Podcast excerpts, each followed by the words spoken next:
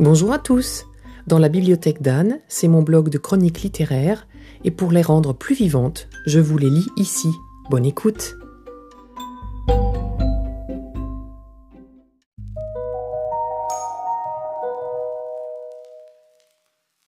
Je pense qu'à une autre époque, on aurait appelé ce bouquin un roman à l'eau de rose, mais aujourd'hui, il me semble qu'on a changé de vocabulaire pour appeler ça de la checklist ou du feel good, je ne sais pas, mais en tout cas, ça se lit facilement et n'y voyez rien de péjoratif.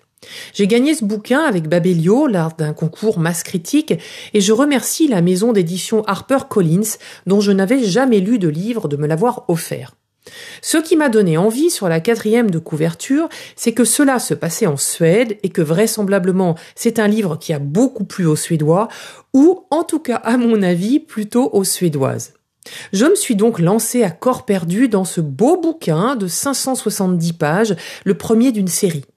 Je ne suis habituellement pas particulièrement friande des sagas, mais je peux suivre un héros de temps en temps dans quelques bouquins que j'aime habituellement être indépendants les uns des autres. L'histoire. Betty est une jeune fille de bientôt 18 ans qui vient de la campagne suédoise pour trouver un poste de bonne dans la maison d'un médecin à Stockholm. Elle doit très vite prendre ses marques dans la maisonnée, on ne laissait guère le choix au personnel de maison à l'époque. Je vais tout de suite être très honnête, je me suis attachée au personnage de cette jeune fille, très jolie, fraîche, un peu naïve au début, extrêmement gentille, aimante, débrouillarde, bien élevée, pas géniarde pour dessous, travailleuse, amoureuse, n'aimant pas faire de la peine à autrui, bref, une chouette nana. Il se trouve que Betty, en plus d'être une bonne de grande qualité, se révèle adorer les livres et rêve d'être bibliothécaire. Elle lit dès que possible et on va d'ailleurs, à un moment de l'histoire, lui confier des travaux de relecture.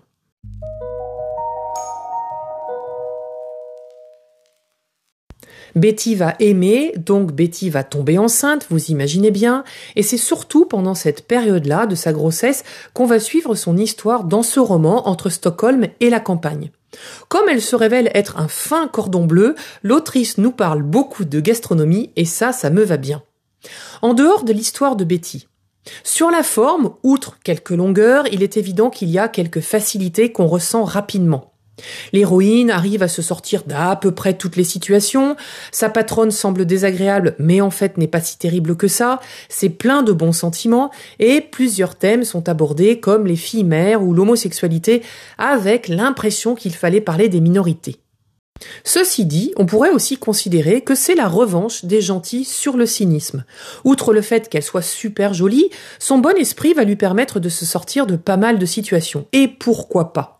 J'ai beaucoup apprécié de me promener en Suède et plus particulièrement à Stockholm, de comprendre son climat, ses habitudes, mais vu que ce roman commence en 1937 et se termine donc un an plus tard, j'ai beaucoup moins aimé évidemment l'ombre du nazisme planant sur certaines familles suédoises, dont celle dans laquelle Betty travaille, puisque le médecin, pourtant charmant, fait partie d'un groupe appréciant Hitler, et aime donc également les jeunes blondes, fraîches et en bonne santé, comme celle et fournir la campagne suédoise.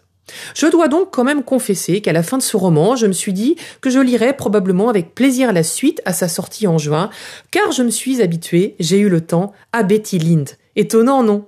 Je vous souhaite une bonne journée et je vous dis à bientôt pour un prochain épisode.